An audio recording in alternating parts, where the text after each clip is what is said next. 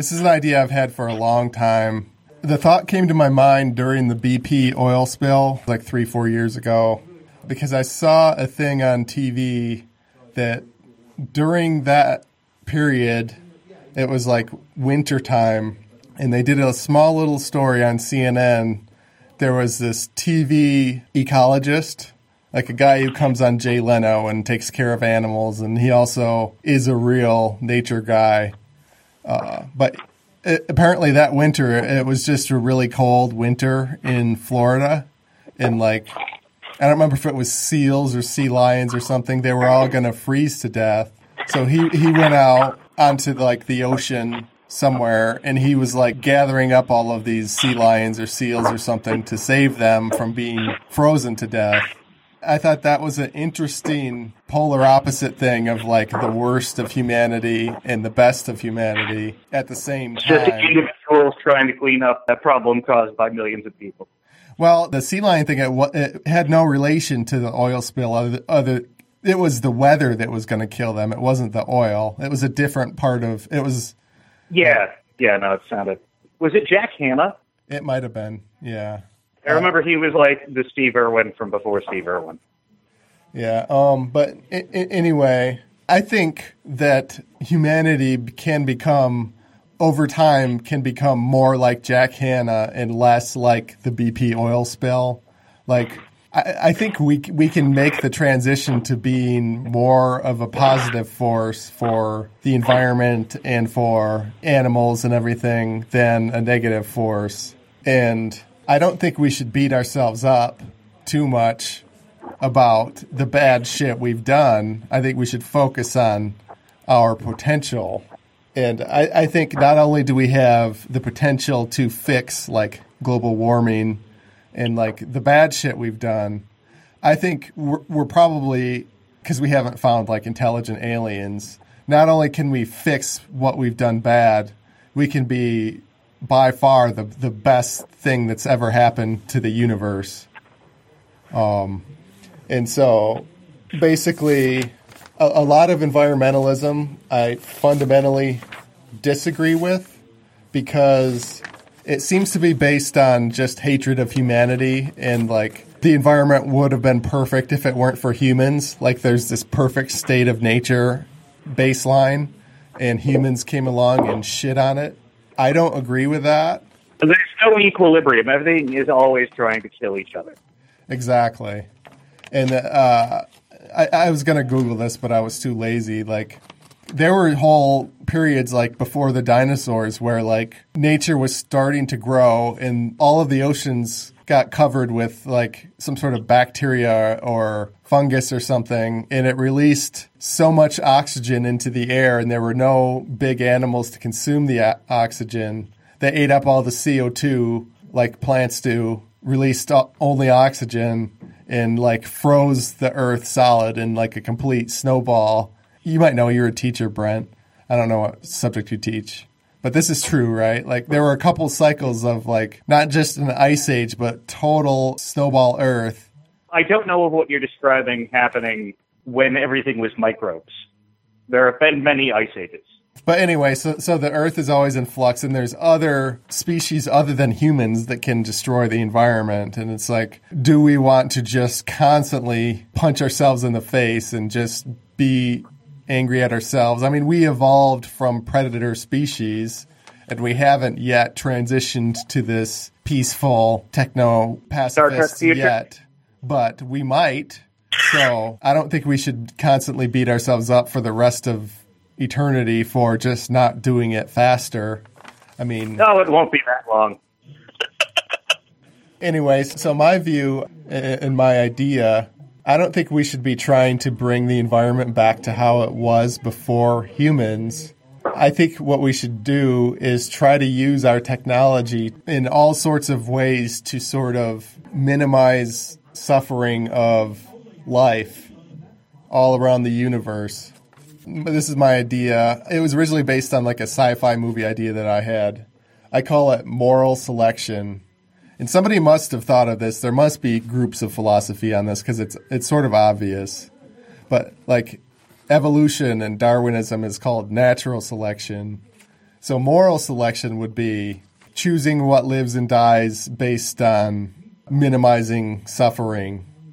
So it would involve all sorts of uh, like there's some weird things in nature like i saw on joe rogan some hunter guy he was talking about coyotes and he said that coyotes have a something in their dna where if their population gets too low they become more fertile and then when the population gets too high they become less fertile so they don't have first of all they're hard for like they're hard to kill all of them because they're annoyances to farmers and stuff, and they want to kill them all. But it's it's almost impossible to kill all of them because if you just start killing them, they just become more fertile and they just start having more babies. But then they also don't overpopulate enough to like cause starvation and stuff. So things like that, we figure out how that works. We translate that from coyotes to other species, and we figure out like human beings are capable of orgasm.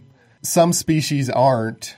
And th- there's probably other forms of pleasure and love of art and all sorts of things that like it doesn't make sense to, to make a microbe have a love of art because it doesn't have even close to the brain capacity but within like the type of organism you can give it traits to maximize its happiness and pleasure without like creating an unstable environment that'll just collapse if humans die. Sounds like a lot of work. Well, to me, that's a good thing because there's some, some discussion on like what's the meaning of life. Like, I don't believe in religion, so I don't see, I don't believe in the religious meaning of life. Some people see like raising kids as like the meaning of life, just continuing humanity or like Elon Musk like spreading around the universe. But again, why what's the purpose of hum- leaving your cars? Yeah, what's the purpose of spreading around the universe in and of itself? It still doesn't really answer the question. But if if you want something I say we just choose this as a go- as a meaning of life. We just pick it because it's the best option I would agree with you, Tom. I think I follow the point you're trying to make, and that is that really when you talk about what a lot of environmentalism as it's sort of packaged comes down to being is, you know, longing for the good old days of Earth. You know, the time before humans got here, before we started messing things up so that, you know, we can alleviate ourselves from the emotional baggage that comes from knowing the, the cause and effect of human beings being here on Earth when really, when you think about the Earth's entire history, the vast majority of the Earth's history, there were no living creatures here. Um, Earth started as a planet of lava. So when you say the good old days of Earth, what are the days you're really longing for when you say you're an environmentalist? Um, and really, I mean, it's what it comes down to is you can accept the fact that we're here and make it a positive thing um, make it an experience where you're seeking to broaden your mind and to, to bring about knowledge of the universe and, and what we get to be a part of. You sort of like dwell on feeling bad about, you know, your own existence when really it's, the bare bones of the argument is, uh, you know, feeling a little bit guilty that we're here. Yeah, I totally agree with everything you said there, and, and I want to talk about Brent's comment on it. Sounds seems like a lot of work. I think that's a good thing. You don't want a meaning of life where you just solve it in two days and you're like, oh, I'm done. Nothing to do now. you want it to be really fucking hard and take generations. And like, the other thing is that you want everybody to be able to participate, even like dumb people. So, like, if we made it as a goal, we want to try to first of all, we need to, to, try to understand better on what suffering is and how the mind works what pleasure is, what suffering is, and like how certain animals suffer, how they don't suffer. So it, it'll involve like a lot of people just going out in rowboats and just watching animals to see how they live and gather samples of things. And like, I mean, anybody can do stuff like that. And then it's like genetic. And I, Why we have to be on the hook for like suffering that nature causes to the rest of nature. I don't say we're on the hook. It's just it's something we're going to solve because we want to because it makes us gives us a sense of purpose and happiness to make things better for other animals. Not that we're obligated to do it. I don't know if that's what you were trying to say. And then I want to talk a little bit about like specific little ideas on like what to do. Like if you think about what a, a predator is, a predator will usually like a, a lion, they look for like the baby or the old gazelle, like the one that's easiest to catch. Like if we could genetically modify it to either the lion or the gazelle to make the lion only want to eat the old gazelles and not the baby gazelles, then we could genetically modify gazelles to not live in fear of lions their whole life. They don't need to be like things that are preyed upon like squirrels. They're just scared all the fucking time. They're really jumpy. If we, um, so yeah, we wouldn't have to like make all the animals vegans, which wouldn't work. We would just have to make them they would still eat the same amount of meat, but they would just have the patience to pick the elderly prey instead of. So there was no incentive for them to do the moral thing and wait a little longer to find the elderly gazelle than the baby gazelle. So they didn't. So all we need to do is The moral thing is, the moral thing is killing the old. yeah, and maybe even like Okay, as long as we're in agreement on that. what? I said as long as we're in agreement. But yeah, so stuff like that, genetic manipulation of the core of how a species acts, just little tweaks here or there could make a big difference. And then like, so I have a list of like silly things. And you, if you have a little idea, you'll see where I'm going with this. You could have drones like roam like mountain ranges, and so like if a goat or like a animal falls off the cliff, it could like swoop down and catch them before they hit the ground. You could modify cats to n- no longer have barbed penises that are harmful for female cats. Uh, I already talked about making animals like art. You could give some animals. Yeah, the the art thing. I mean, it wouldn't make sense to. You could make a, a an ape enjoy art, or a dolphin enjoy art. Uh, I, we've already music. done those things, I think. We've would definitely love to taught know if ape animals to actually have taste by genre.